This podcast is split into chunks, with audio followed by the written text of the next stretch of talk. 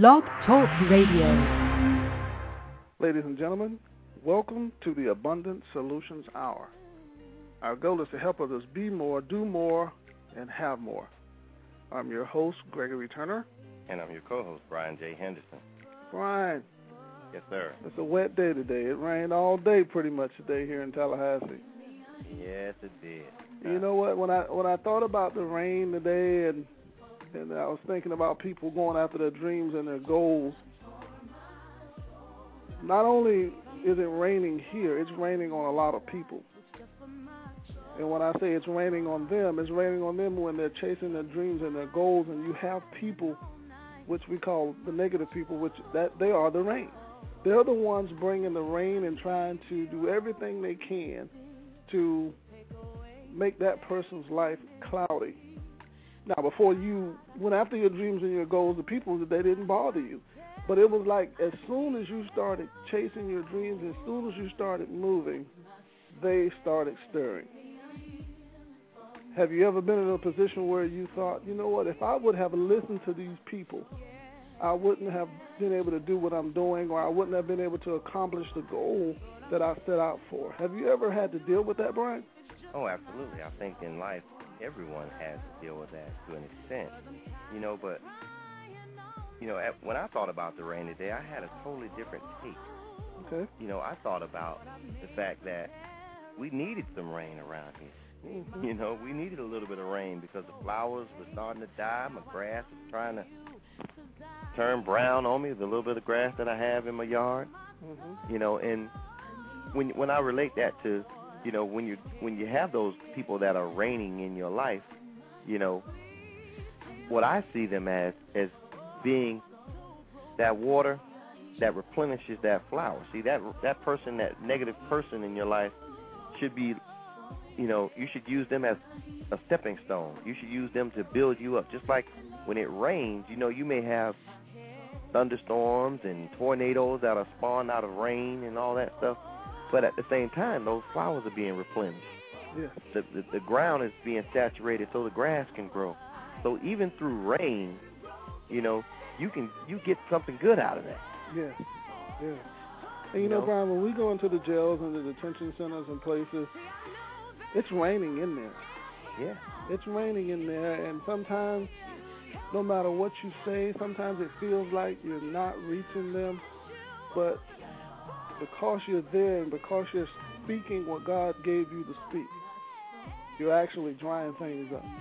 These kids are actually, and these people that we're speaking to, they're actually they're, they're getting it now. And and you hear them talking about their dreams when before when we went in they didn't do that, but now they're talking about the things that they want to do. And what you know what we try to do is to prepare them for people, for negative people, and prepare them for that rain because that rain is going to come regardless. No matter what you have scheduled for your life, that rain is going to come.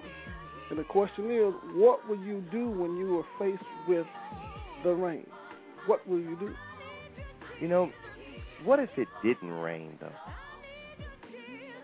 Have you ever thought about that? If we didn't have rain, what would happen? Mm. You ever thought about if if we didn't have water? Period. You know, Mhm. some people complain about the rain, and some people embrace the fact that it's actually raining. Mm-hmm. You know, when and and when you equate that to life, you know, some people complain about them when they go through negative stuff, and you know things happen to them, and you know they sit around, oh, why did this happen? Why did that happen? How come that had to happen? Mm-hmm. You know, but what if it didn't happen to some people?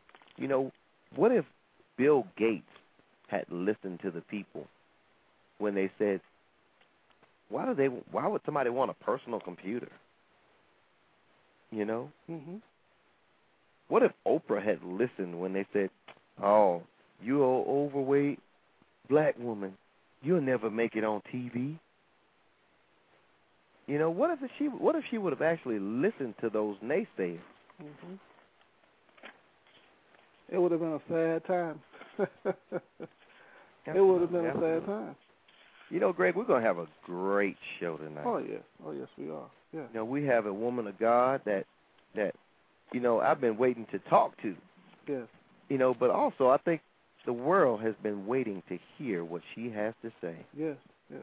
You know, tonight's show is entitled "What If," and our special guest is Miss Stanice Anderson, and she has inspired and encouraged and motivated men and women and children using her God-given gifts.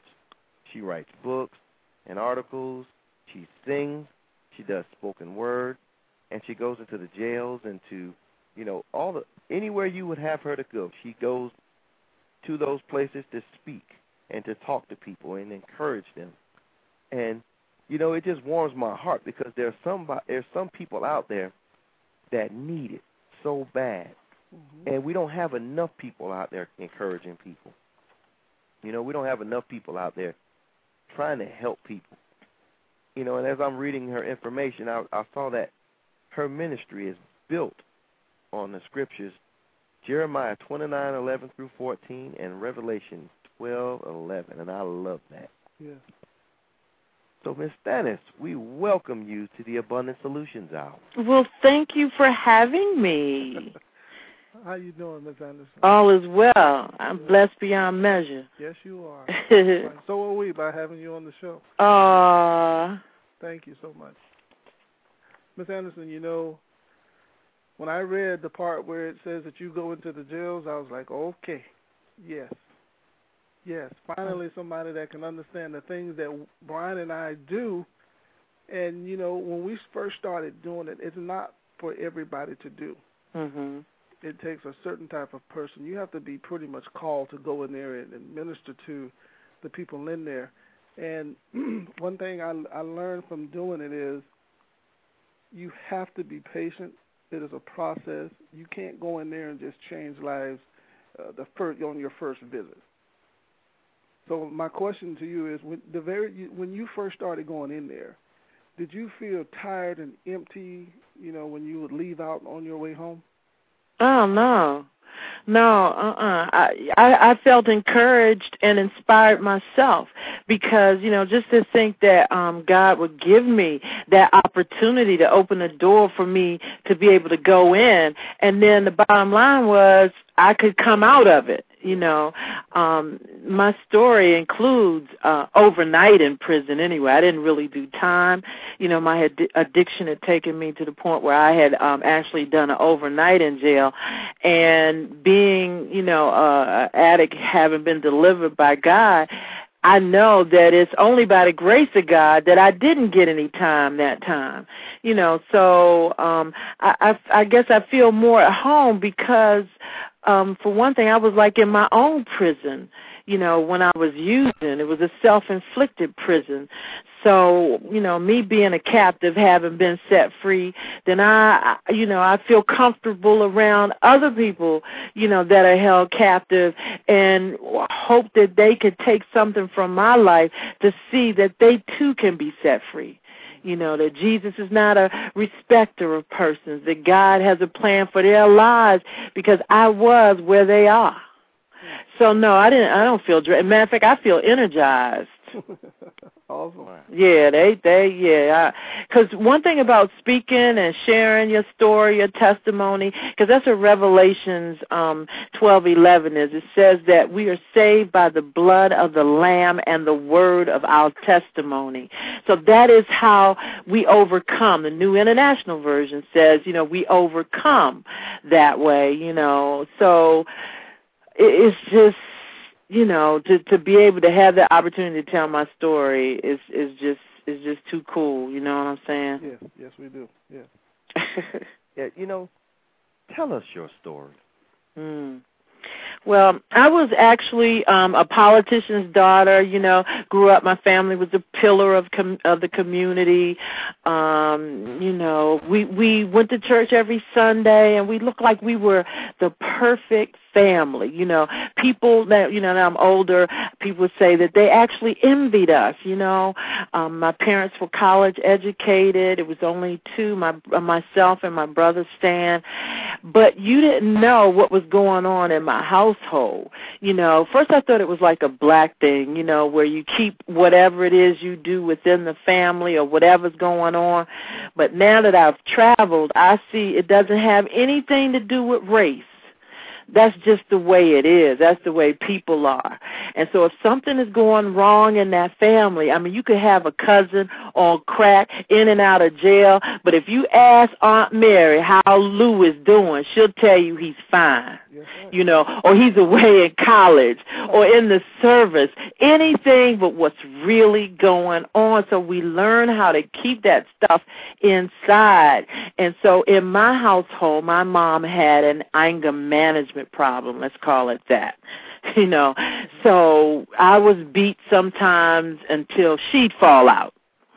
Um, so, but I didn't want to, you know, I couldn't tell anybody. It was my secret. And I say that because that's for me and my addiction, it started off with the secrets. Sometimes you see an addict or, you know, somebody um that's, you know, has addictive behaviors or doing something contrary to, you know, whatever is is accepted or the norm and you figure like you don't look and see the pain that's underneath of all of that you know? So it started with me with the secrets. Then when i was 14 years old i was raped by three men you know? So again that was another secret. I did not tell anybody that until i was 34 years old so one thing about secrets, they grow in the dark, but they but when exposed to the light and the light of Christ, you know, they they're just dispelled. But, you know, in the meantime it was like a cancer in my spirit, in my soul, and I was just getting further and further away from the light, you know, from being in church and everything, but the things that were happening and these secrets, it you know, I started to be in bondage to these secrets and then when I went away to college, I had a, a backwoods abortion. And uh, there was another secret you know. And they tell you sometimes you know they tell you that you know it, it's all right you go do it you know you come back you know come back to school or whatever. But they don't tell you about the emotional pain that comes with it. They don't tell you that they didn't tell me anyway that maybe four or five years from then that point, I would actually, you know, be wondering what would what would my son have been? Uh, was it a girl? Was it a boy? Or when I see somebody in the aisle of a grocery store with their children, it's like, oh, that could have been mine. The regrets the regrets. I could not live with the regrets and the pain of my past. And so after a while, drugs started to look good because the drugs, I, I, it, it numbed me. At least I didn't have to think about my life and the things that had happened and the secrets that I held, you know, and so, you know, I became a heroin addict. And I didn't mean to become, I only meant to wet my feet, Greg and Brian. That's all I meant to do. But like the old whisper song say, it pulled me in the waters of addiction run real deep, you know. And before I knew it, you know, the things I said I wouldn't do, you know how Paul in the Bible talks about what I do, what I want to do, I don't do, and what I don't want to do, I do. that was my life story, you know. And it started out so much fun and the the the the the, the weed and the partying, being a hustler's woman, you know what I'm saying, being kept. That was all so sweet. But somewhere along the line it turned on me. I crossed the line and it became a vicious, evil cycle, trying to get hit after hit after hit, doing things I said I'd never do, stealing, being with men, you know, that some I didn't even know, you know. So um going from from from just snorting it up my nose to kind of skin popping, you know, and then I could always and I would be with other people that I felt was worse off than me and that way I could say I'm not that bad. So when I started shooting drugs in my hands, I would be with people that went in their arms and I say, "Oh, I'm not that bad." And then when I went to my arms, I would be with people that shot in their necks or groins and I would say, "I'm not that bad." And then when I started having them shoot drugs in me in my neck, I'd be with people, you know, that went in their groin and I say, "Oh, but I'm not that bad." But I was. I was in denial. My life hurt. Everything about my life hurt you know and then one day i was i i i actually went to work on a sunday because i was also a workaholic mm-hmm. see anything but deal with my own life and I went to work this particular Sunday and I took some drugs with me that I had stole from my dealer boyfriend and I locked my door and I was in that office alone. It was a Sunday. We don't work on Sundays. And I um proceeded to cook up the heroin in a top in a soda top. And I knew it looked very yellow which meant it could have been you know kind of pure.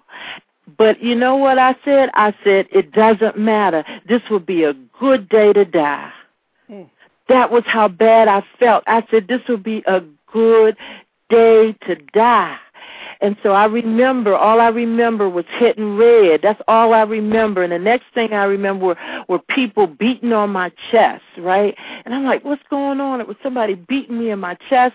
And um I didn't find out later. I didn't find out until later from the paramedics they t- they the paramedics came to the hospital to see me because they could not believe they wanted to meet this woman who kept dying and kept coming back. They said when I when they when they found me and they found me only because somebody that works with me that worked with me at the time was on their way to the uh uh to Europe. So she stopped by the office to get her her papers and she saw my keys in the door and she knocked on my office door. She heard the music so she knew I was in there. And when I didn't answer she called the guards or whatever. They got into the room and they found me more dead than alive. I still had the hypodermic needle uh, hanging out my my wrist. And they said on the way to the hospital I flatlined. And and they would try to you know they did the defibrillator whatever they do to bring me back. And I would say real faintly I want to live. And then I'd flatline again. And they said they worked and worked and they bring me back. And they said I would just say again I want to live and then I flatlined again. And they said they worked so hard and finally they got a heartbeat. And when I came to, I just said, I want to live. But I didn't know, Greg and Brian, that I wanted to live.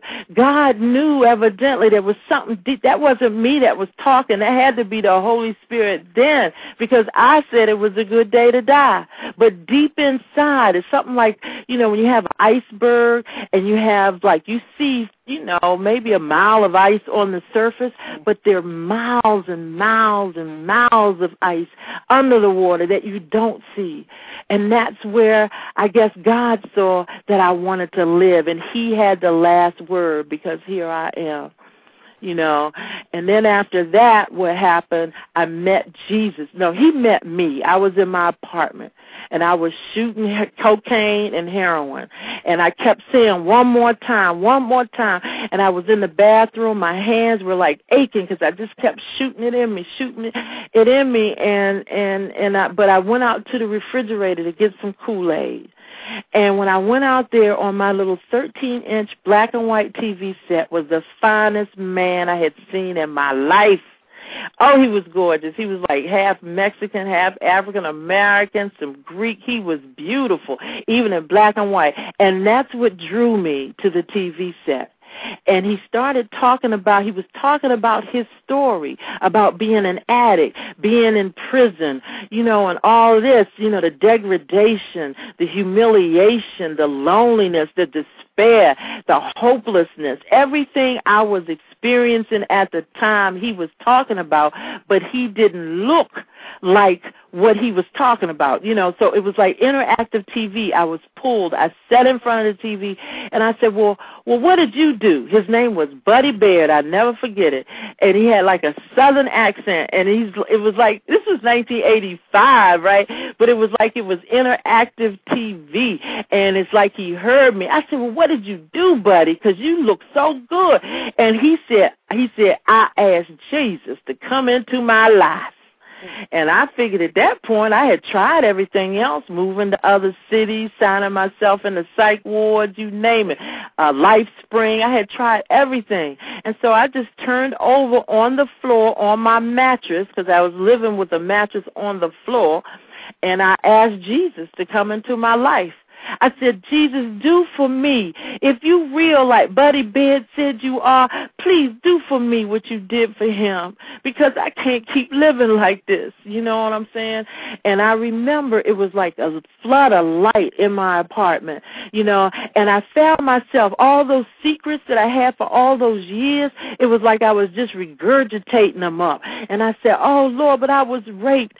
Oh Lord, I stole this. Oh Lord, I slept with this person oh Lord, I did what, and you know what I sensed in my spirit? It was like him saying to me, I know. I know. I saw you. I was with you in the pigsty. That why do you think those people when you were 14 stopped beating you when they did? You know, how do you think that woman came through that office when she did? You know, who do you think put the breath in your body there in the ambulance? That was me. You know, I've been waiting for this moment. And that I've been clean and sober, let me tell you, one day at a time for 22 years. God did that for me. And if he'll do that for me, he'll do it for anybody or anybody's son, somebody that's been praying for their child and wondering when, Lord, when you going to act. Every time they come over, they still high. Know this. Just keep praying. Somebody pray for me. You know, so that's pretty much my story. wow. I don't know if I need to ask you any more questions. well, this was a long journey after that. You know, it wasn't like a zap thing. He kind of laid me into the 12 step programs and put people in my life. It was love that lifted me, who helped me believe in myself till I could, you know? Yeah, so there's a lot of stuff you can ask me. You know, the thing about your story is that story parallels so many people's lives. Mm.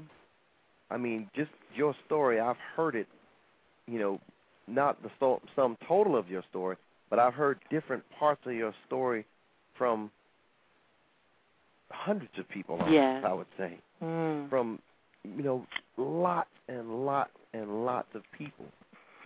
Why do you think God gave you a story like that to tell? Mm.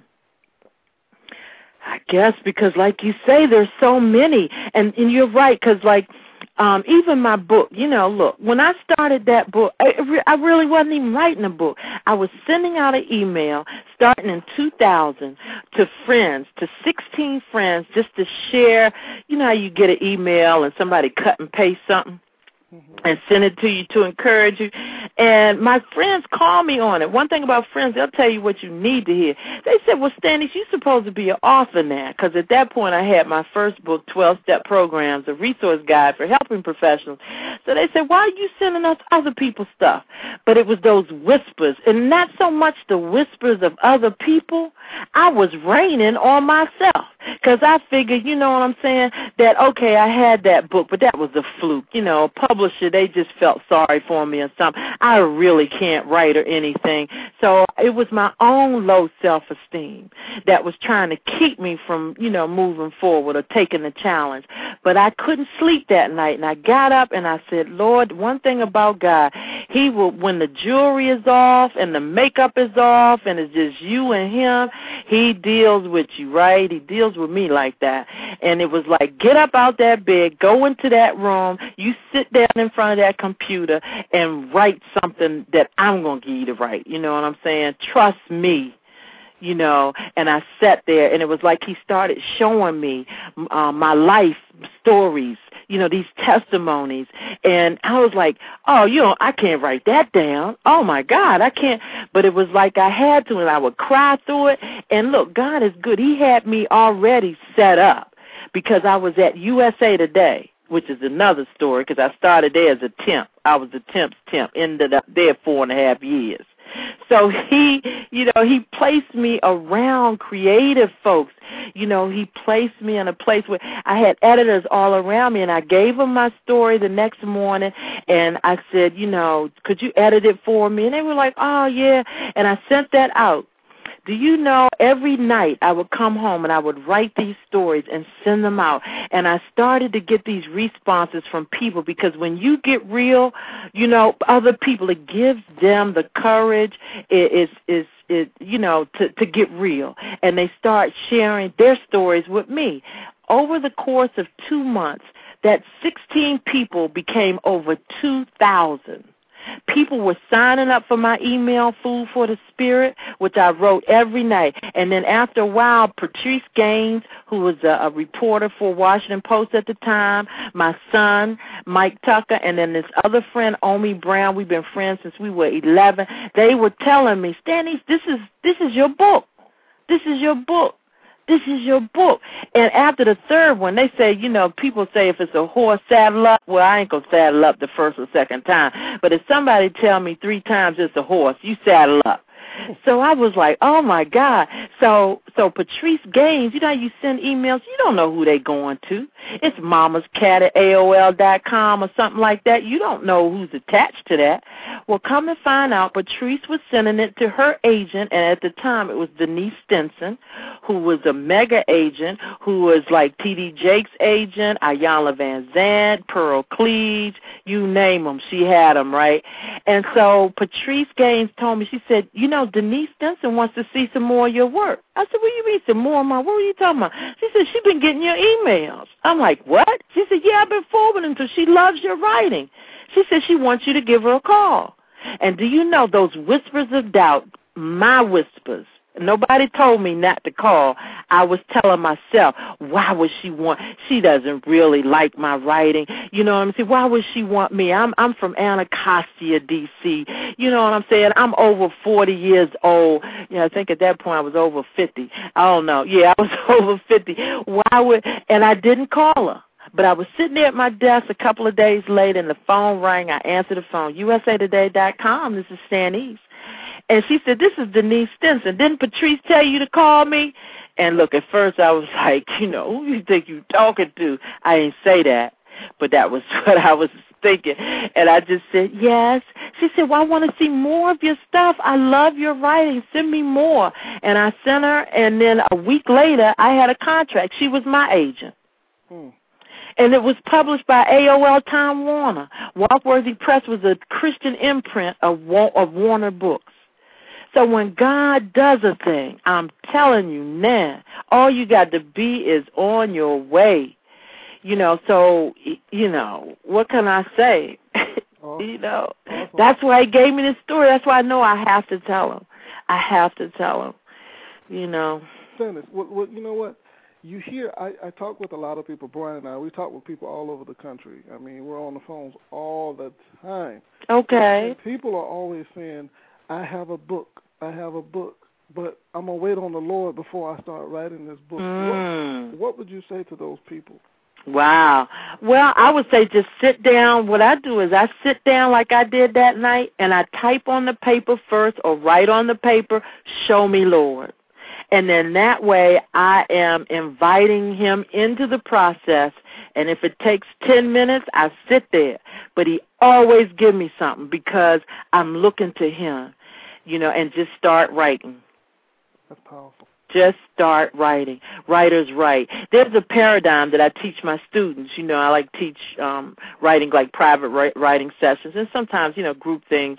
And I say uh, the paradigm is unless uh, uh, uh, you want to uh, you want to write, unless you write, you don't really want to write you know, the act of of wanting to write is followed by the action of writing. You know, so yeah, you just gotta you just gotta write. And and also, you know, um read read if you read a lot and then also uh practice your writing take classes you know to be a good writer some people just say they want to write but you know they can't even construct a sentence then you need to take some classes you know um or you can also like talk into a mic you don't have to write it you know you can just talk and then have somebody type it down you know so there's all kind of ways of getting around it, but the thing is just to write. Yes. Yes. Yes. If you're just joining us, you're listening to the Abundant Solutions Hour, and our guest tonight is Dennis Anderson. If you have a comment or a question, or if you just want to call and say hello, the call-in number is seven one eight five zero eight ninety six hundred. That's seven one eight five zero eight nine six zero zero. Miss Anderson. Mm-hmm. you know, when I listen to your story, I'm I'm just I'm blown away. Mm, thank you. You know, I'm just absolutely blown away because you know, wow. I've heard, like I said before, I've heard this story so many times, mm-hmm. but never have I heard it all come out of one person. yeah, yeah, yeah, yeah. You know, and you know, it's it's so appropriate that we named our show what if? Mm. You know, just like you were saying before, what if the men didn't want to, didn't stop beating you? Right. Yes. Yes. You know, what if you know, Oh wow! And look, I was actually I remember going up saying yes to Jesus when I was like uh I think we were about nine or ten, maybe eleven years old. Me and my friend Omi Brown. There's some stories in the book, but she's in there too. We're still friends. And she said we she, we came out of her diary. Uh, we found her diary about maybe about five years ago, right? And we were looking at it, and and she wrote in the in one of the um in in one of her entries. She said Stanice and I I were baptized today, and I know it's going to work on me, but I don't know about her. so I've always been kind of, you know, special, like the little rambunctious one or whatever. But even then, you know, they say train a child up in the way they should go. One thing my mother did, she sent me to Sunday school. She might have beat me on Saturday, but she sent me to Sunday school on Sunday. You know what I'm saying? So that word was in me. And evidently God would not let me die. He would let nobody kill me. No, no weapon formed against me prospered. Mm-hmm. Yes, for such a time as this. Amen. Mm. Just imagine if you would have given up the lives that you've touched thus far, they wouldn't know who Stanice is. The things that you're doing, I, I, I know that you're a singer as well. Yeah. He, God gave you all these talents. Yeah. You know, and one thing I think about when I was think, when I was listening to you when you said that you were raped when you were a little girl, I started thinking about Oprah. Mm-hmm. I started thinking about right. the things that she's gone through and one thing I've learned about life mm-hmm. is you have to share the things that God has delivered you from because you can't really be ashamed of it because God delivered you from it. Mm-hmm. And now that you're delivered, you need to share that with somebody else. Right. You never know mm-hmm. what another person is going through. Right, comfort as you've been comforted. Actually, um, the the, the poem that kind of starts out my book, and actually, I wrote this poem. Something you said about prisons because I wrote this poem after coming out of speaking at uh Durham County Jail. Mm-hmm. And they have this jail now where you go upstairs, you do your time, you or you know you wait to get your time, then you go downstairs. Don't even have to leave the building to see the judge. He give you your time and you go back upstairs. I'm telling you this they got it set up for it. And I went and and shared my story and then I came back to the hotel and I just found myself talking into a tape and um saying this particular point and this was like two years before the book came about and so when they were asking me the publisher were asking me did i have something that i wanted to you know put in it was a couple of things i said yeah to and that was that um uh uh the Jeremiah twenty nine eleven through 14, and then this particular poem. And um, and so this is like what I'm about. This is my ministry, and it's called Tell Me. Says, Tell me a story that I have not heard. Lead me to prayer. Give me an encouraging word. Tell me a story that will teach me how to see that God loves and cherishes even me. Tell me a story of God's goodness and power so I won't give up in this next hour. Tell me a story of what He's done for you. Then maybe I'll believe that He can do the same for me too. Sometimes I get weary, I get weak, I feel worn. Tell me a story so I'll know that it was not by mistake that I was born. Tell me a story of how God leads the way. Tell me a story so I can get through one more day. Tell me a story so I won't feel alone. Tell me a story of how faith is grown. Does God really work in mysterious ways? Does God care how I spend the hours of my days? Does He love me? Does He care? Will He always be there? Tell me a story because sometimes life just ain't fair. Sometimes I feel like I'm living in a lion's lair. Tell me a story and please make it true. I need to know God loves me as much as He loves you. Please tell me. Hmm. Wow. That is deep. Amen. Wow. Yeah, so it's our responsibility really to share our stories with one another, to keep each other encouraged, so somebody will know you're not alone. I know I was there, I've been there. We'll get through it together. If God did it for me, He'll do it for you. You know, so yeah. Mm, mm, mm. Yes, absolutely. You know, that's what this show is about.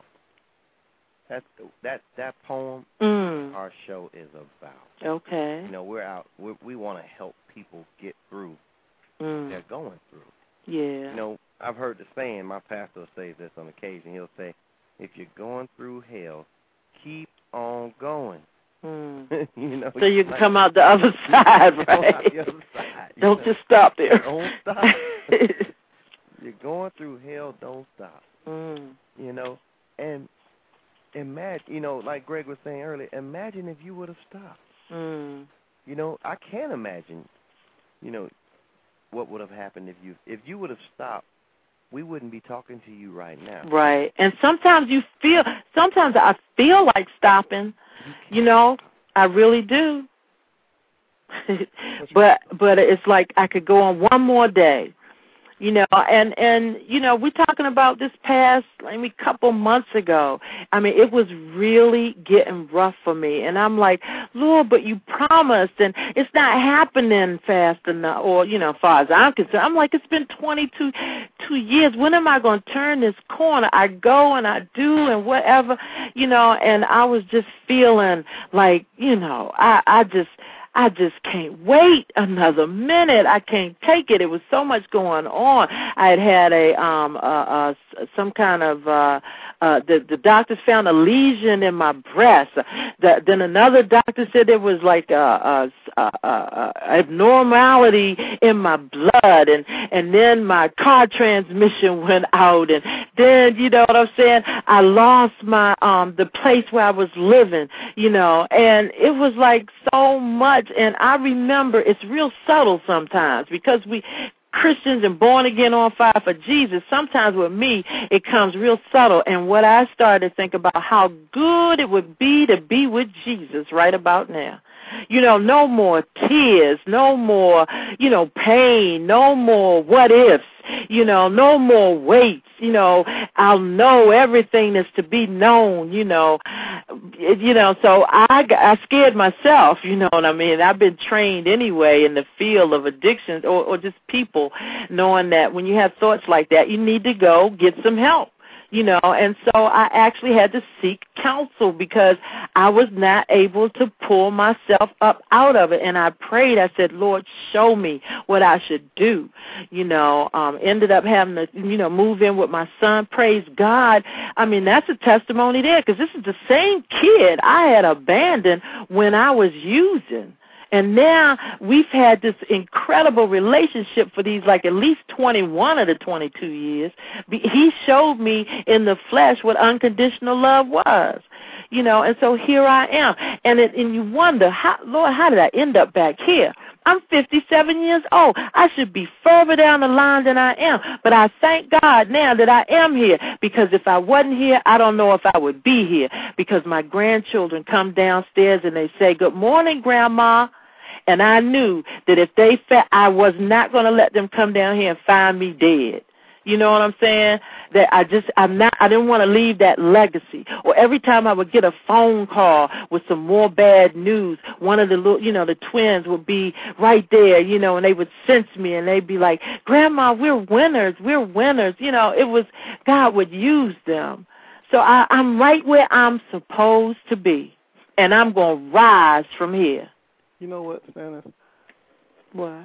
As you were talking about being raped, mm-hmm. being on the drugs, being homeless, just being on the bottom, somebody had counted you out.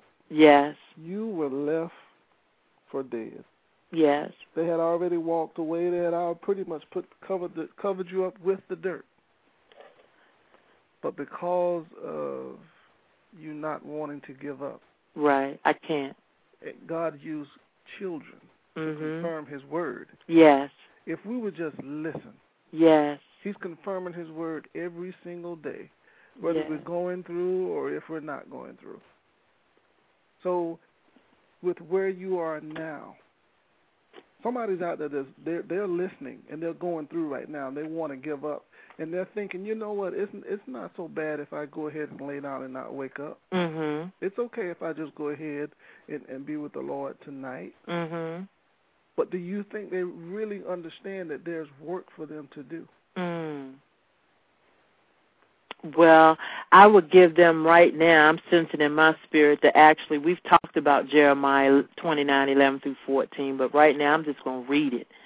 And this is to that person. This is personally from the Lord. God said this. He said, For I know the plans I have for you, declares the Lord. Plans to prosper you and not to harm you. Plans to give you hope and a future. Then you will call upon me and come and pray to me, and I will listen to you. You will seek me and find me when you seek me with all your heart. I will be found by you, declares the Lord, and bring you back from captivity. And that's what I found that he's done for me time and time again. Sometimes you just need a second touch. Remember the ones that I'm not sure exactly who it was. It was out in the in the woods uh, something. And he was like, "What do you see in the Bible?" He said, "What do you see?" He said, "I see trees. There's men look like trees." And then he told he Jesus touched him a second time, and he could see clearly you know. So sometimes we need that second touch and that third touch. And I tell you this, I was determined then. I said, no, enemy, you know, because then I remember too who's been trying to count me out for years and years.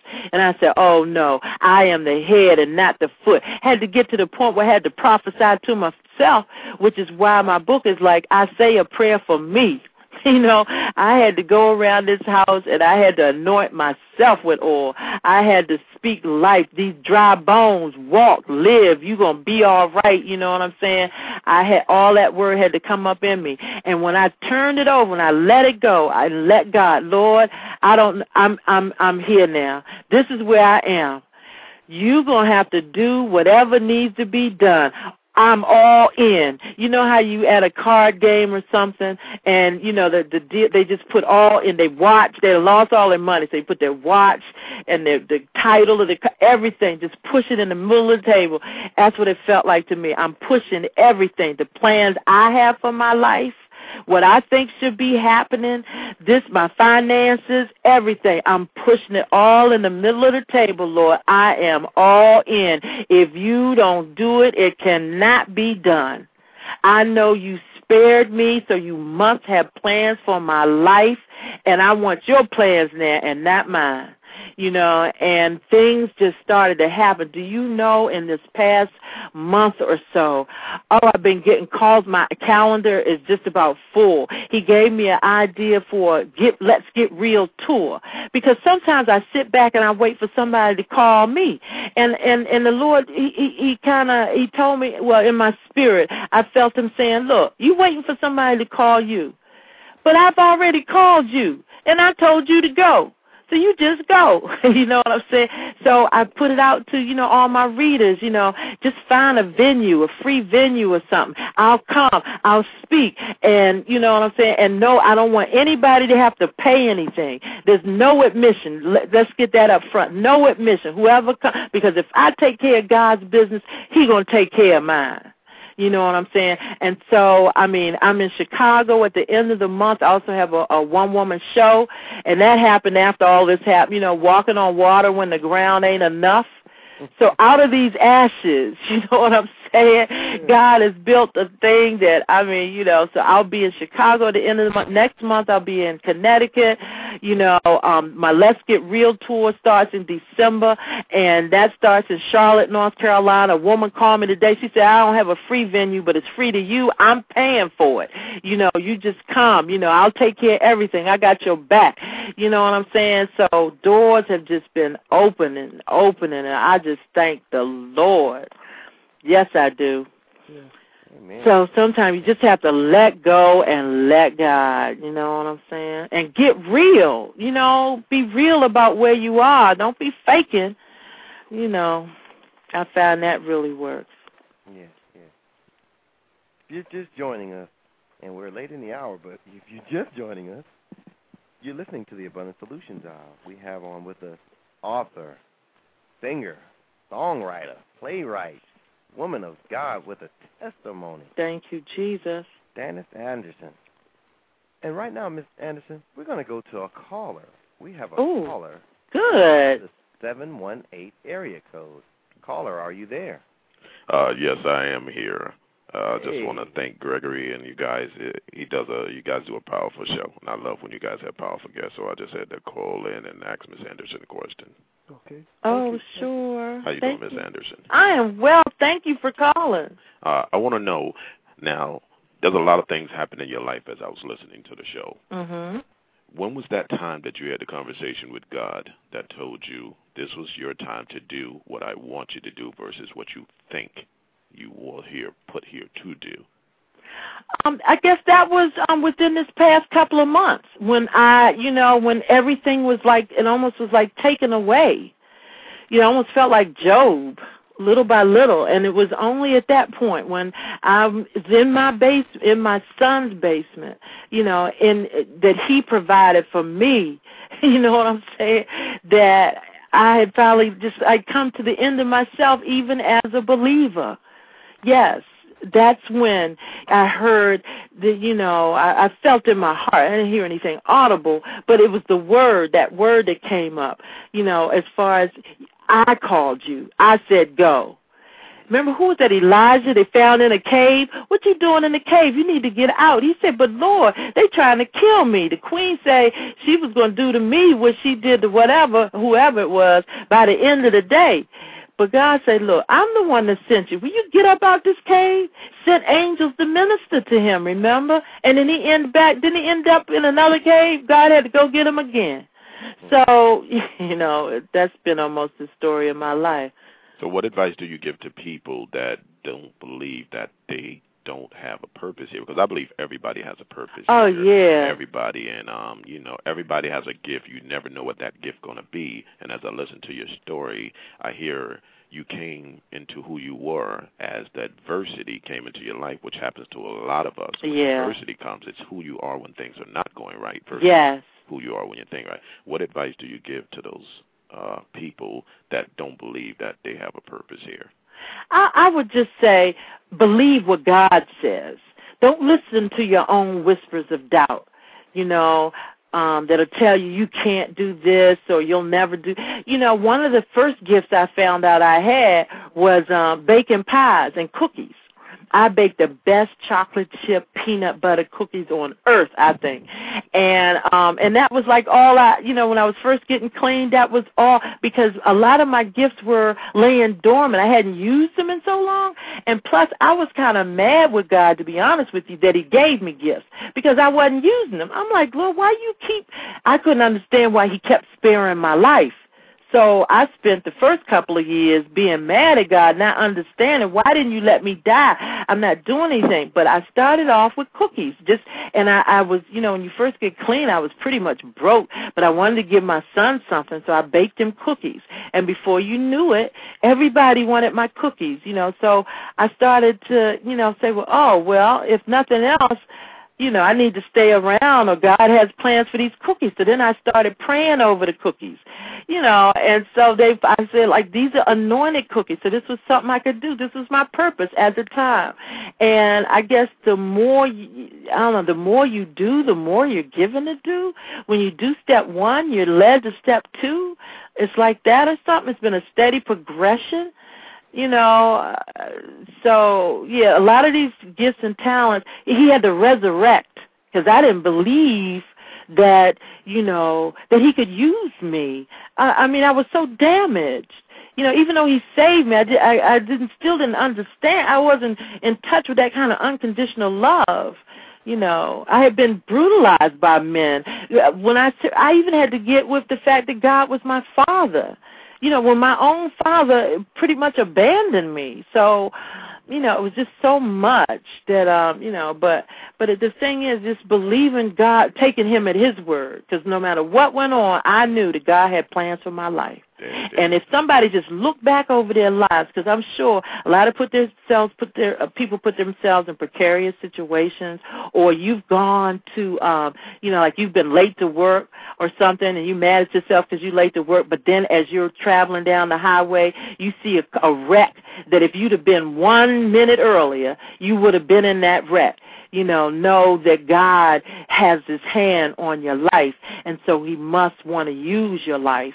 He birthed us. We are the will of God. So some, sometimes we're so busy looking for what is the will of God for me. I remember I used to call 700 Club all the time. That was the show I, I saw that, that I gave my life to Christ that night. Buddy Baird was on the 700 Club, and then they end up bringing me on the 700 Club just because I sent them a thank you note. They ended up sending a camera crew and did my story you know, but um, you know, um, it was I'm not even sure where I was going with that. All right. Well, thank you very much. And Greg, you guys and Brian, keep up the good work, man. I love the show, and I, I love keep keep keep doing what you're doing. Thanks for calling. All right. You guys have a wonderful show. Thank you. You too. Thank you.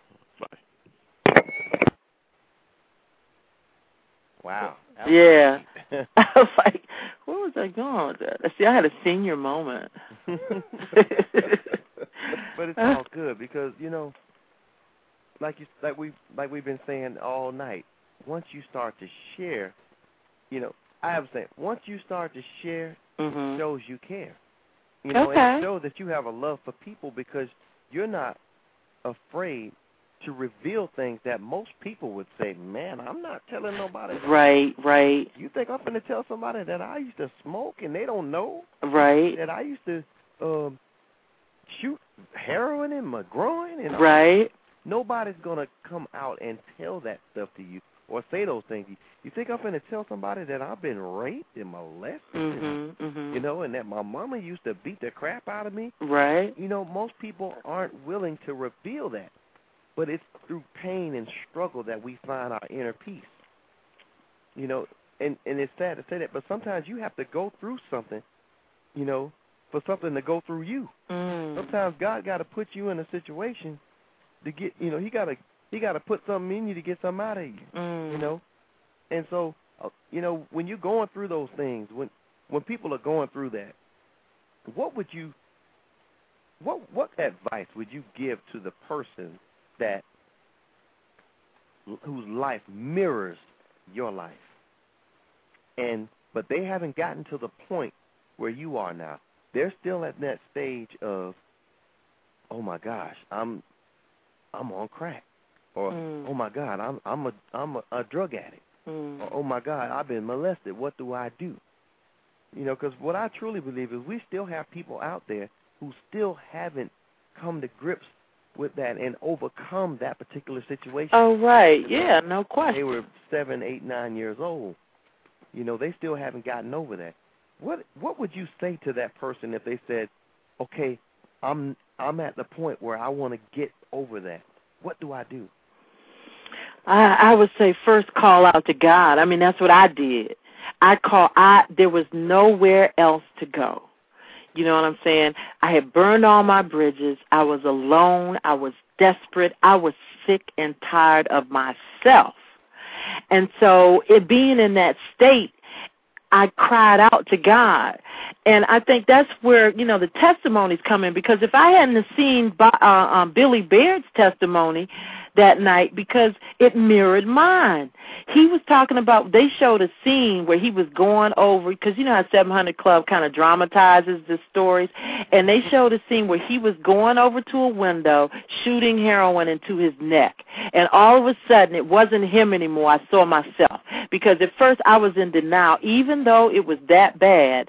I was still in denial because I was a politician's daughter and I had been in this place and I knew these people or whatever, you know, but the truth, God broke through you know and and and showed me that there was a need that I felt guilty because I was guilty and that and he showed me that Jesus had paid the price for that and that he would restore me to a right relationship with God if I just asked him to come into my life to forgive me to let him know I made such a mess of my life please help me do for me what you did for Stanice.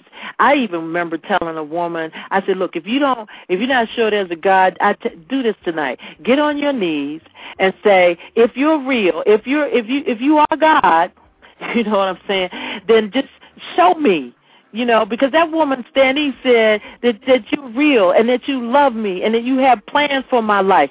Please show me and make it so clear to me that even a fool like me will understand. And I tell you this, he will do it. I saw this girl, the same woman I had told this to once before, and I, you know, I didn't think any more of it. I had spoken, and she saw me maybe five or six years later, and she was like, "Oh, I need to tell you, you know, I did that prayer, and that night it was like electricity went through her body when she finally sat down and did that." And she said it was like a warm peace that came over, and she said she just wept, and she just felt like the love of Christ is something just pouring all over, pouring over her. And so she had been, a, you know, saved and on fire for Jesus ever since. So I, you know, that's what I say. You know, say say that prayer tonight and see what happens. you know what I'm saying? Jesus is waiting. He's been knocking at the door. You know, and finally, you know, I just said, "Come on in, come on in. I can't do it anymore." You know, yeah, help me. What about that person that's thinking about doing something crazy right this moment? Please don't. Don't give up five minutes before the miracle happens. Please don't. I love you. Greg and Brian love you. Jesus loves you more. They're listening. They're listening to you. Yes. They can't abort their purpose. So important. No. It's so important. Yes. If you would have did that, Stanice, Mhm. my God, Mm. my God. Yes. Amen. I wouldn't be here right now. Actually, there's a prayer that ends the book, and my oh, my friend Omi always tells me read that prayer if you can. And it says, "Dear Heavenly Father," because in the book there's a story, and then there's a, a, a segue to pull it into your own life, and then we pray together and the Word. These are true stories from my life. And it says, "Dear Heavenly Father, what is in my hand that can be used for Your glory?" Assign to me the gifts that you prepared in advance that I should bring to the world. Please forgive my selfishness in not using them to your glory and my lack of belief that I even have gifts that you can use.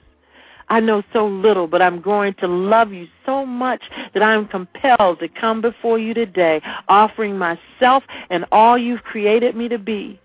Let my light so shine that people may see my good works and glorify you in heaven. Thank you for providing whatever it is that I need to go to the next level in my relationship with you and the world around me. In Jesus' name, amen. So be it. Amen. Amen. Amen. So, Miss Anderson, if someone wanted to get in contact with you, you know, to get information on your book or maybe to have you come and speak, how would they do this? Um, they could go to my website, which is www.stanice, and the key is spelling it right, I guess, which is S as in Sam, T as in tremendous, A, N as in nice, I, C as in cat, E as in enthusiastic dot com. You can also send me an email. Please share your stories with me. Sharing stories are contagious. And my email is stanice at stanice dot com. Also, my son um, is my booking agent. His and his email address is Mike at dot com, and his number is two zero two four eight seven six four five three, which is also four eight seven Mike. That's two zero two four eight seven Mike. All right. Well, we thank you again. For, yes, we do. Thank you for having me. God bless you. May God's extreme favor saturate your life and everybody that's listening right now. Every area of their lives, your lives, blessed beyond measure. In Jesus' name I ask this. Amen. Amen. Amen. Amen. And with that being said, you've been listening to the Abundant Solutions Hour, where our goal is to help others be more do more, and have more. We thank you, and God bless.